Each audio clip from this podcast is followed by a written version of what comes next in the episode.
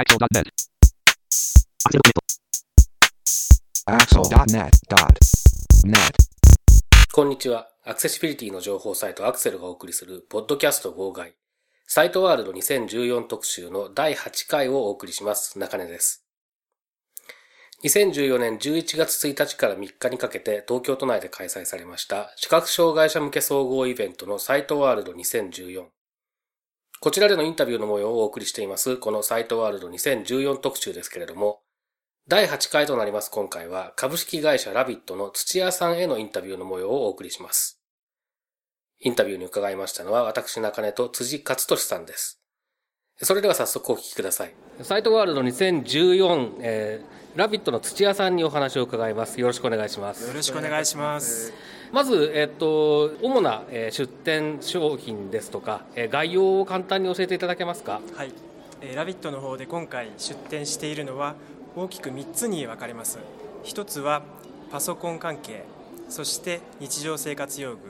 あとはプレックストークのデイジー関係、この3つになります。パソコン関係ですと、えー Windows 8.1が搭載された、まあ、パソコンとあとタブレットですね。はい。はい、こちらをご紹介しています。日常生活用具ですと音声キッチンスケール、それから色判別の装置、はい。はい。えー振動してこう障害物を検知する、まあ、障害物探知機。はい。こういったものを日常生活用具でご紹介しています、あとはブレイクストーク関係の、まあ、信濃健さんの商品ですね。はいこの大きく3つをご紹介していますなるほど。じゃあまずちょっとえっと少し詳しく、えー伺っていきたいと思いますけれども、まず PC 関係はえーっと8.1 Windows 8.1を中心っていうことなんですかね。そうですね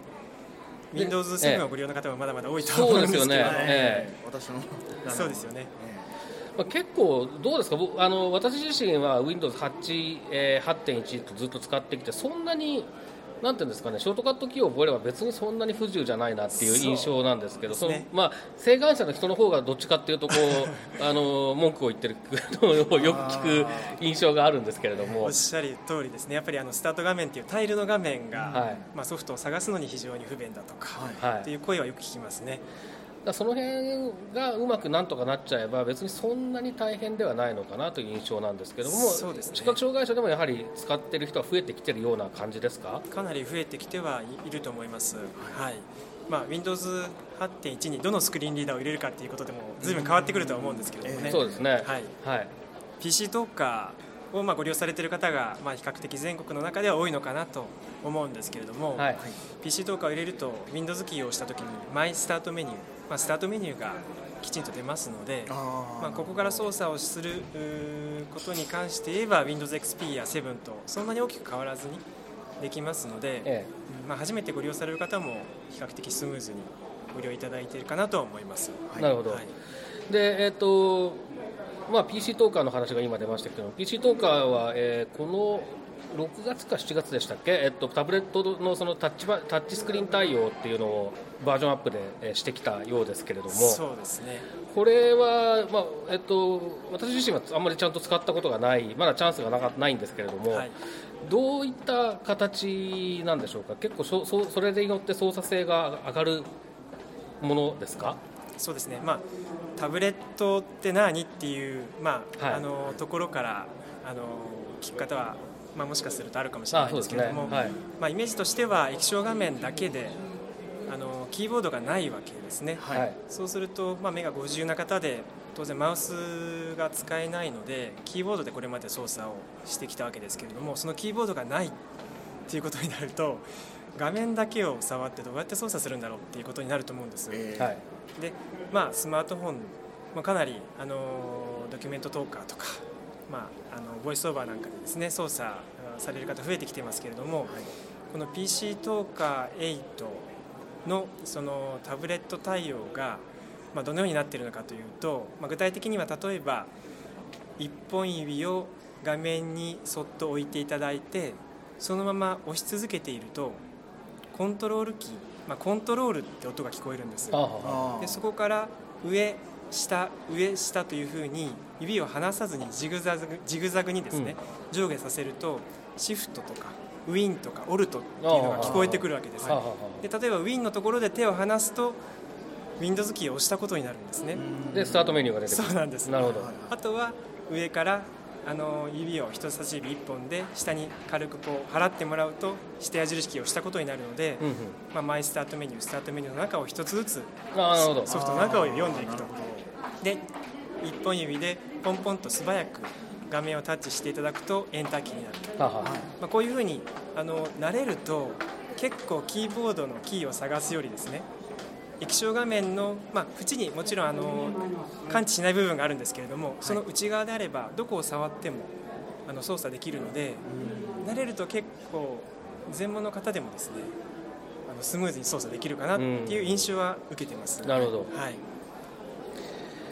でえっ、とまあコーチシステム開発というと、まあ、最近ですと,、えー、とパシャットリーダーとか、ね。あとはまあマイニュース2とかその辺が新しい製品とかで、えー出てきてるとは思うんですけどこういったものもじゃあ今回は展示されてますか？はい、ご紹介しています。まあ、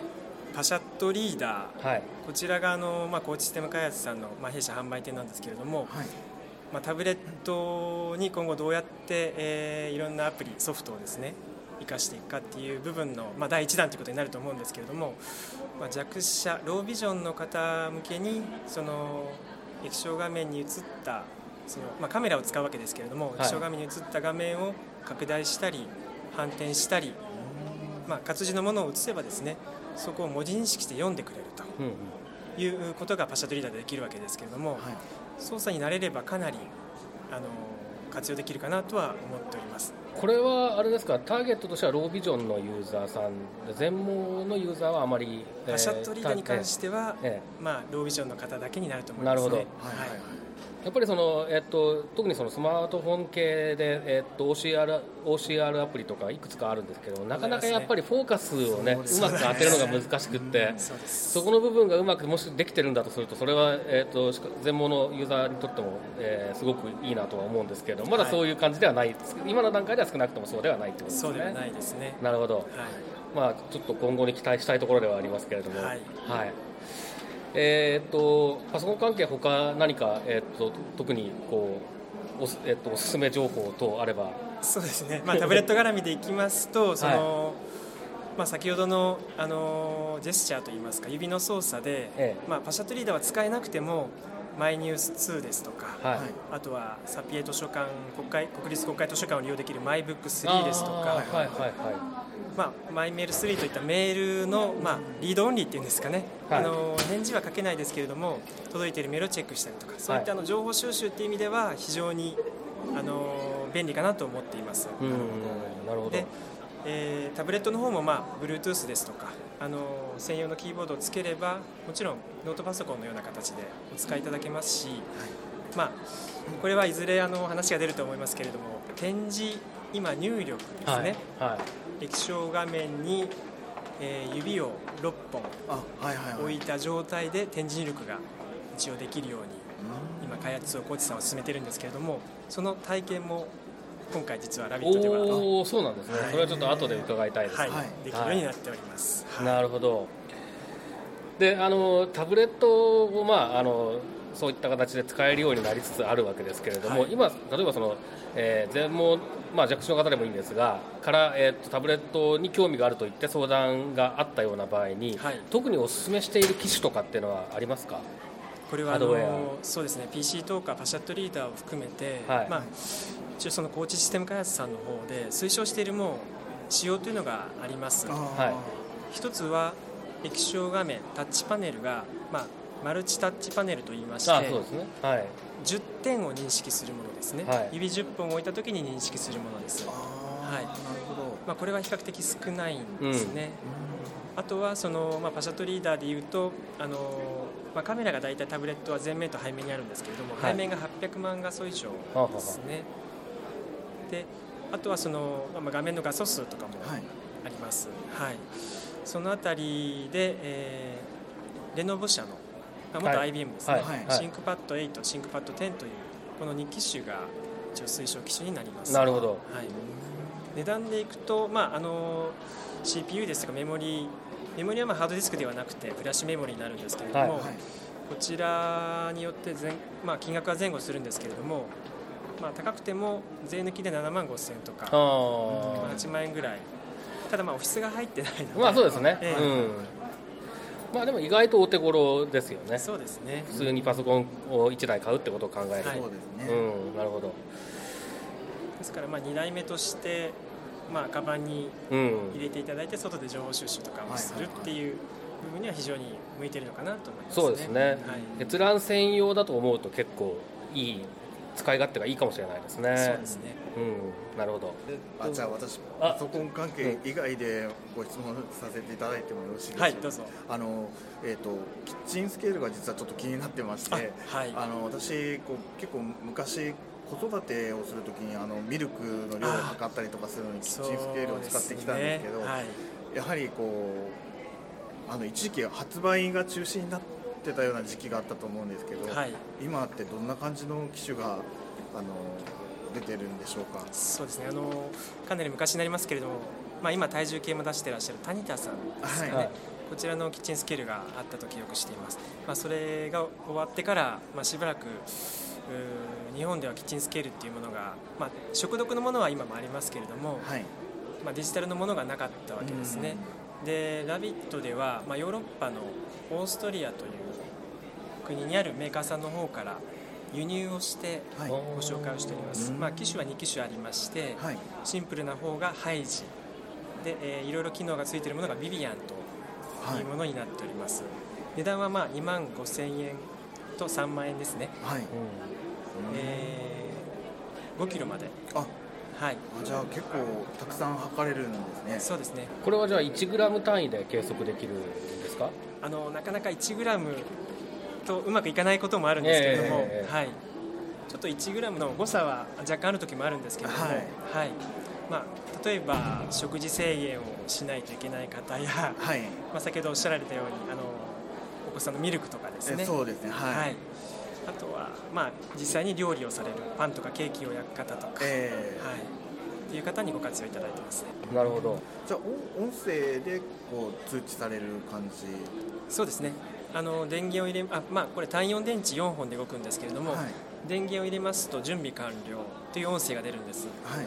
であとは物を乗せていくと、まあ、実際の重れが重さが変わると何グラムっていうふうに都度読んでくれます。はいはいはい。リピート再生だったり、うん。まあ、5キロまで測れますから加算計量だったり。はいはいはい。ああなるほど。ボリュームの調整なんかもできます。うん。ですから、まあ、何か押さないと読まないっていうことではなくて、はい。単純に奥の平らなところに物を乗せてもらえれば音声が出ます。なる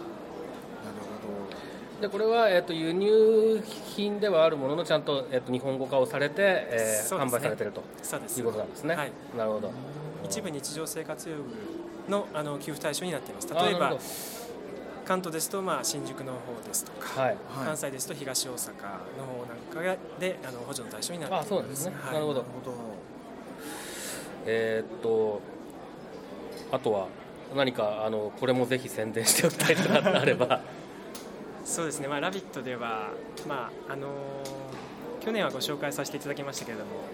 画面拡大表示ソフトの iZoom ですとか、はい。はい。はい。まあ、他社さんで Zoom テキストっていうのももちろんはい。取り扱っております、まあ、メーカーを問わずですねそのお客様のそのいろいろ目的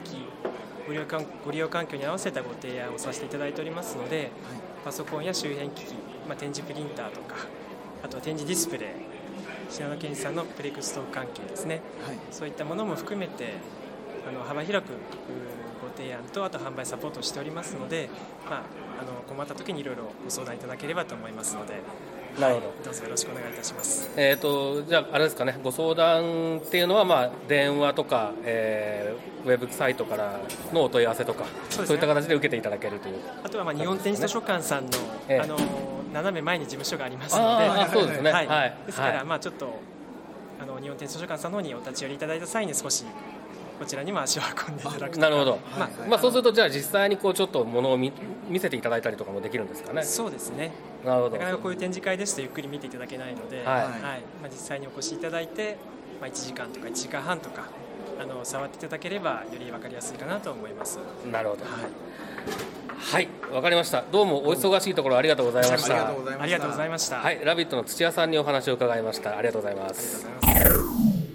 はい、ということで、ラビットのインタビューをお送りしましたけれども、えーと、辻さん、いかがでしたか？そうですねあの私はその直接 IT とはあんまり関係ないんですけれどもそれこそクッキングスケールが特にちょっと気になってましてあのうちで使ってるのがそそろそろ壊れちゃいそうかなと思っててその、まあ、新しい機種が日本でもちゃんと発売されてるんだなというのを知ってこう改めてあれあの嬉しいなと思いました。